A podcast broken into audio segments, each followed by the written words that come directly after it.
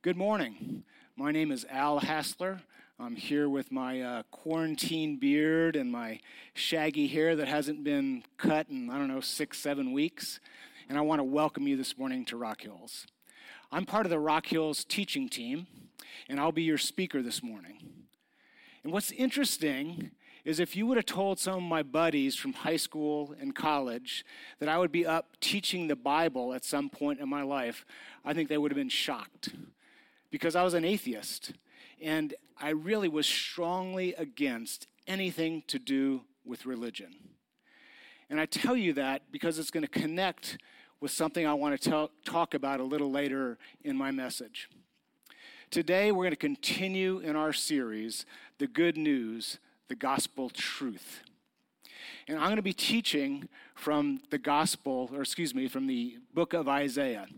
And the first truth that I need to talk about this morning is that I, Al Hassler, really have nothing of value to share with you this morning. Don't get me wrong, I know God's given me a good mind. I did really well in high school, did well in college, did well in law school. So I'm grateful for that. I'm grateful that God gave me a good mind. But for the first 37 years of my life, I was an atheist. And I got to the age of 37. And in every area of my life, except perhaps maybe business success, my life was a disaster. I had led my life by my own reasoning abilities and the rational faculties that I had, and nothing was going right. And so when I became a Christian at the age of 37, I knew I needed another way of approaching life. And so, what I decided to do is, I decided to follow the revelation of the God of the universe, the revelation that's recorded in this book we call the Bible. And as I've trusted the words of God and His guiding principles for life, my life has taken a 180 degree turn.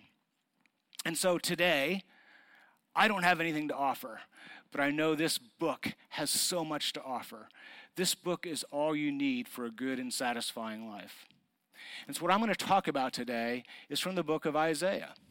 Now, Isaiah was a prophet who lived about 700 years before Jesus Christ. He was a godly man, a devout man. He had an amazing relationship with God. And God chose to use Isaiah to speak to him and reveal some of his principles. And Isaiah recorded those in the book that we still read today as Christians, the prophet of Isaiah. And those words were recorded some seven, 2,700 years ago. And what I want to say is they're still as applicable today as they were back then. Now, Isaiah 55 is one of my favorite chapters in the Bible. It is so rich and meaningful. But there's no way we can possibly cover that whole chapter in the time we have this morning. So here's what I'd like to recommend to you. We have a resource here at Rock Hills called 10 Minutes with God. And that resource is available both on our website at rockhills.com and also on our Facebook page. What I really hope you will do this week is you will go to 10 Minutes with God because it will give you daily devotionals that will help you dive deeper into the scripture that I want to talk about today. And so let's begin. And before we get to the meat of the, what I want to talk about, there's really two principles that I'm going to draw out of this passage. Believe me, there's far more principles than that, but I just want to focus on just these two principles.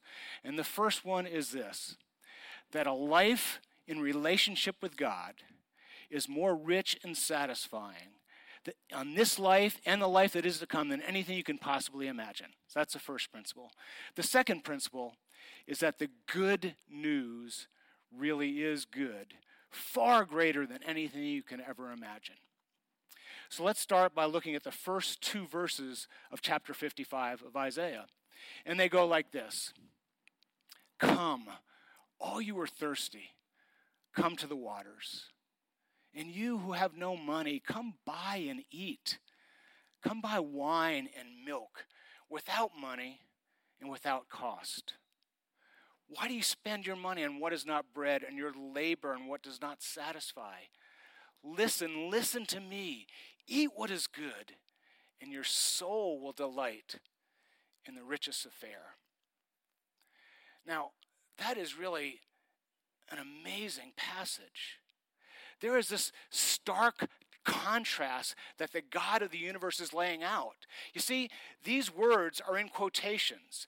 God spoke these words directly to the prophet Isaiah to communicate to his people, including us, 2,700 years later. And it's fascinating because God is laying out this incredible contrast between life in relationship with Him and life chasing the things that the world says will satisfy you. And look at the imagery he uses to make that contrast. He says life with him is going to be rich and satisfying. It's going to be like having wine and milk without money and without cost. And you see, that would have been an image that really resonated at the time that Isaiah was alive and writing. Because most of the people of God, the Hebrews, were living in a desert environment. And they understood that only really wealthy people had access to milk, because that means you had to have goats or cows. And milk was perhaps the most nourishing thing that you could partake of back in that time. And access to wine was also very unusual because you had to have grapes, you had to have vineyards but it was critically important because most of the water supply back in that era was contaminated. So the healthier thing to do was to drink wine. So God is using powerful images here to communicate to his people that look, life with me is going to be nourishing and rich and satisfying. And he actually says the words, Come and have wine and milk without cost. God is going to provide this to you because He loves you, just like a good father providing nourishment to his child, if you choose to trust Him. And He says, if you do, your soul will be satisfied as with the richest of fare. And He contrasts that with what it's like pursuing things of the world. He says, you know, if you pursue things of the world, it's like spending your money on what isn't even bread, something that's not nutritious, maybe trying to eat, you know, paper or something, something that is not going to provide any nutrition at all to you. And you're spending your labor on what, you, what does not satisfy when you pursue things of this world. Now, as I reflected on those verses and God's description of what it's like in relationship with Him, it probably occurs to some of you that that's a little hard to believe. That life with God is this rich and satisfying life. I know if somebody would have told me those words when I was an atheist back in my high school and college days, that God's way was going to be rich and satisfying, I don't think I would have believed them. I had this image of God even though I'd never been to a church, never read the Bible, my image of God was he was just kind of this grumpy old man, kind of up in heaven, looking down, searching for anybody having fun so he could stop them from having fun. That was my image of God. The idea that life with God would be rich and satisfying was as far from me as you could imagine. Maybe some of you have that same feeling. And you know, as I reflect on this passage, what comes to mind for me is a young woman, a friend of mine that I met uh, 35 years ago, I think. And she had had a life where she grew up in a Christian home. And for many years, her mother took her to church. In fact, they went every Sunday, and sometimes they went two or three times during the week. And she made a decision to follow Jesus to trust God, to put her life in the hands of Christ, and to have a relationship with God. She did that at quite a young age. And she would say that those growing up years and in grade school and high school were just filled with rich relationships, with a wonderful intimacy with the God of the universe. And then she went off to college. And I think we all understand that in our society there are powerful cultural forces that are at work in our society. They're like a powerful current in a river. And there, there are many of these forces I could talk about. But in college, a few of them come to mind. In college, in particular, you're being told over and over that this life, this world, this universe happened by chance. The Big Bang happened. There was no maker, no creator behind it. That it was all this random evolution that created the universe and brought humans onto the earth. And there really wasn't a God.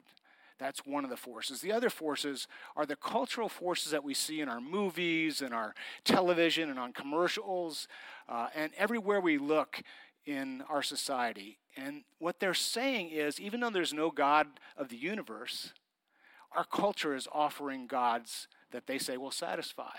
If you make enough money, you're going to be satisfied. If you have a successful career, you're going to be satisfied. If you buy a lot of material possessions, houses and cars, you're going to be satisfied.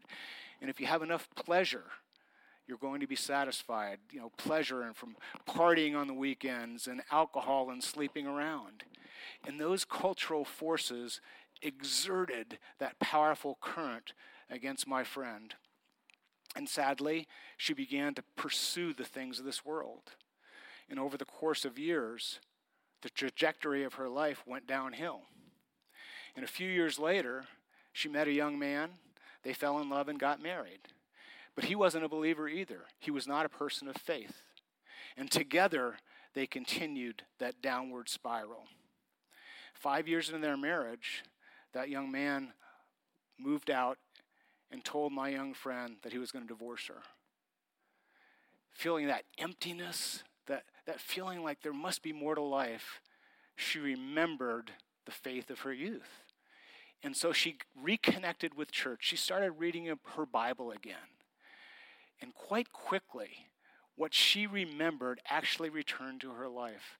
This rich and satisfying relationship that she had experienced for the first 18 years of her life returned in its fullness. And my young friend told me that that was the turning point in her life.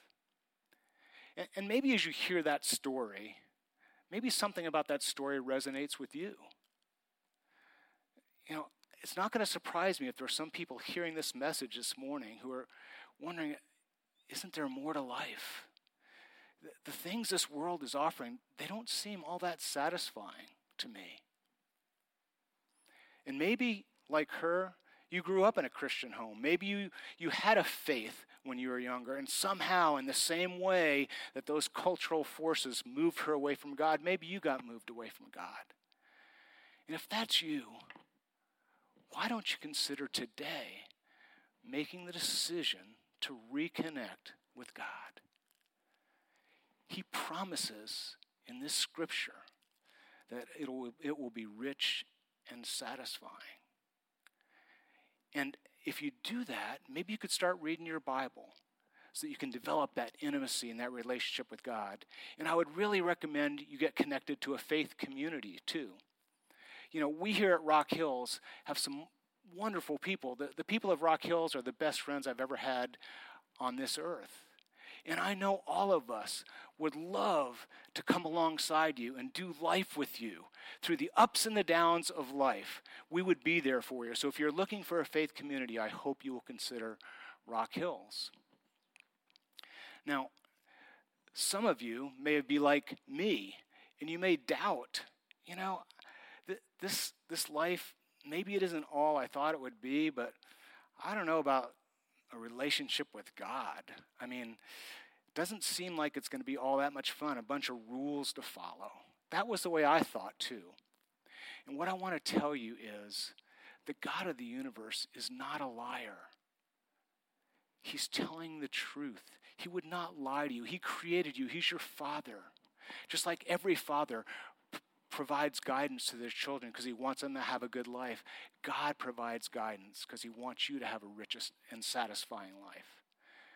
So if you've never trusted in God, if you've never tried him to see if his promises are true, why not today? Why not say, you know, this life isn't all that satisfying. I'm going to trust him and I'm going to put my faith in him and I'm going to start following his ways. And then the thought may come to you, well, I'm not exactly sure how to do that. Well, that's actually the second point that I mentioned that I want to bring to you from Isaiah 55. Because verse 7 lays out this incredible promise. Verse 7 says this it says, Let the wicked man forsake his ways, and the evil man his thoughts. Let him turn to the Lord, and he will have mercy on him, and to our God, and he will freely pardon. You see, what these verses lay out is what we call the gospel the good news that God has come to reconcile us to himself. Now, it starts with some bad news. That's the way the gospel works. It starts with the idea that every single one of us has rebelled against God. It started back in the Garden of Eden. Adam and Eve rebelled against God. And everyone since has also. And God is righteous and just and holy beyond anything you can imagine. And He can't just let us off. His righteousness demands that there must be a payment for the debt. There must be a payment for the, for the rebellion. But we find out 700 years later that God Himself comes in the form of Jesus Christ to pay that debt. And Jesus said it this way He said, For God so loved the world that He gave His one and only Son, that whoever believes in Him should not perish but will have everlasting life. That's the gospel. The gospel says, as that verse 7 says in Isaiah, all you need to do is turn from your ways. All you need to do is turn back to God, and He will have mercy on you. Now, some of you may say, well, you know, it says they are turn from their wicked ways and their evil thoughts. I, I'm not sure I'm that bad. Well, I understand that, but why don't you reflect on that for just a minute?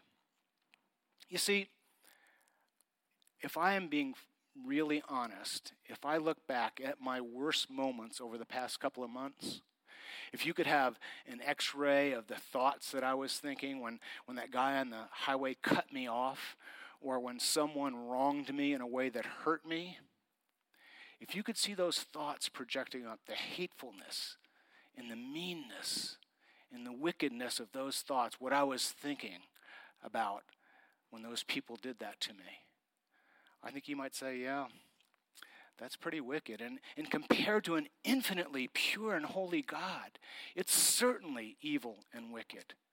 But even if you're still having trouble with that, let's set the bar a little lower. Let's go with the Ten Commandments, okay? You know, that's sort of English 101, right? This is basic, entry level Christianity. It starts out with the first couple of commandments are about loving God with all your heart, mind, and soul. Anybody ever fallen short of doing that? My guess is you have. And part of the Ten Commandments is don't use the Lord's name in vain. And part of the Ten Commandments is don't lie and don't steal and don't covet. I think if you're being really honest, you would admit that you've fallen short of the most basic level of God's rules and commands. And as I said, God is so holy and just, He can't just say, oh, you know, like some senile old grandfather, oh, you know, you did all these bad things. Oh, well, I'll just, I'll just sort of sweep that under the rug. He can't do that. But He Himself paid the price for your sin and rebellion.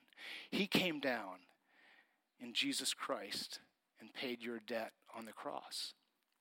And what He tells us is if you will simply put your faith in what Jesus did on your behalf, accept that gift you too can enter into a relationship with God and walk in that rich and satisfying path that the first two verses of Isaiah 55 talk about. Now, I, I said I'd get back to the Al Hassler, the, the young Al Hassler who was the atheist. First, the, the reason why I was an atheist was pretty straightforward. I had a dad who didn't go to church. And one day I asked him if there was a God, and he just looked at me and said, No. I was about 13 years old. So, you know, I was a pretty rational kid. So I thought, well, okay, if there's no God up there, then I got to pursue something. And as we've already talked about, the culture was offering me gods that it promised would satisfy me money and material possessions and, and success and pleasure. And I dove in and I pursued those with every fiber of my being. I drank deeply of all those things, expecting I would be satisfied. And you know what? It, it just never happened.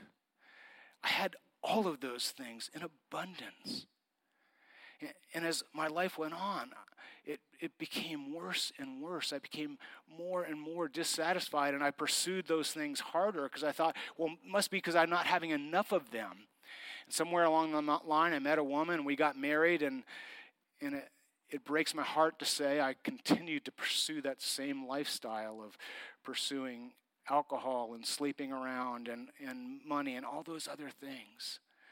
And obviously, uh, that a marriage can't sustain itself with that. And so, five years into the marriage, I told my wife I was leaving and I was going to divorce her.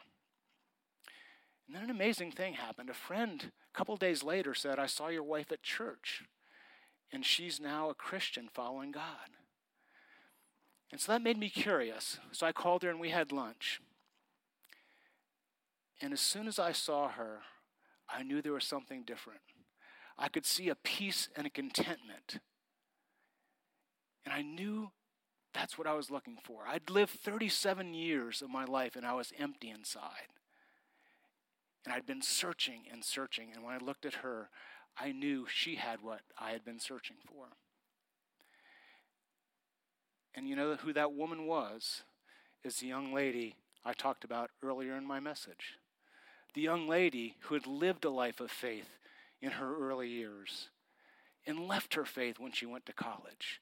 And that train wreck of a guy that she married was me. And that train wreck of a guy that divorced her, or said he was going to divorce her, he didn't divorce her, he said he was going to divorce her, that drove her back to church was me. And I could see she had a life of satisfaction and depth. And so I went on a spiritual search, motivated by what I saw in her life and I became a Christian. I put my faith in Jesus and what he had done for me.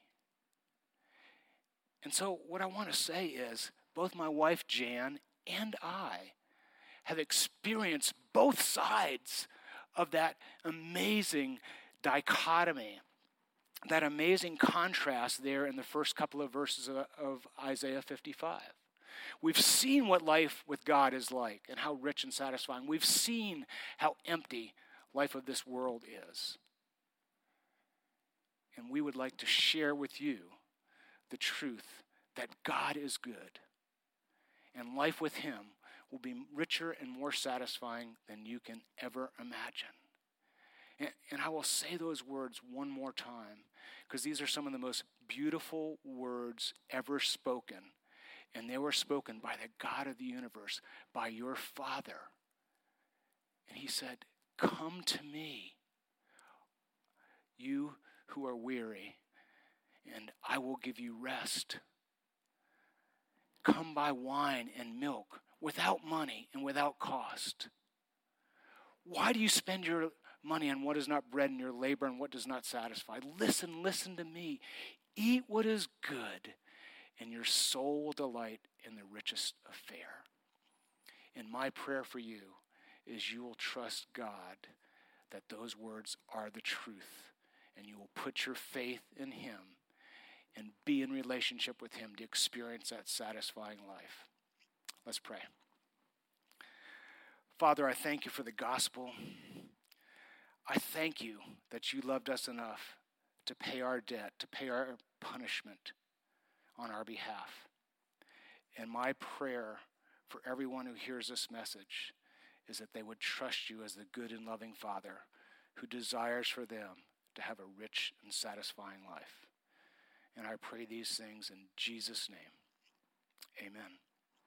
Thank you, folks, and see you next week.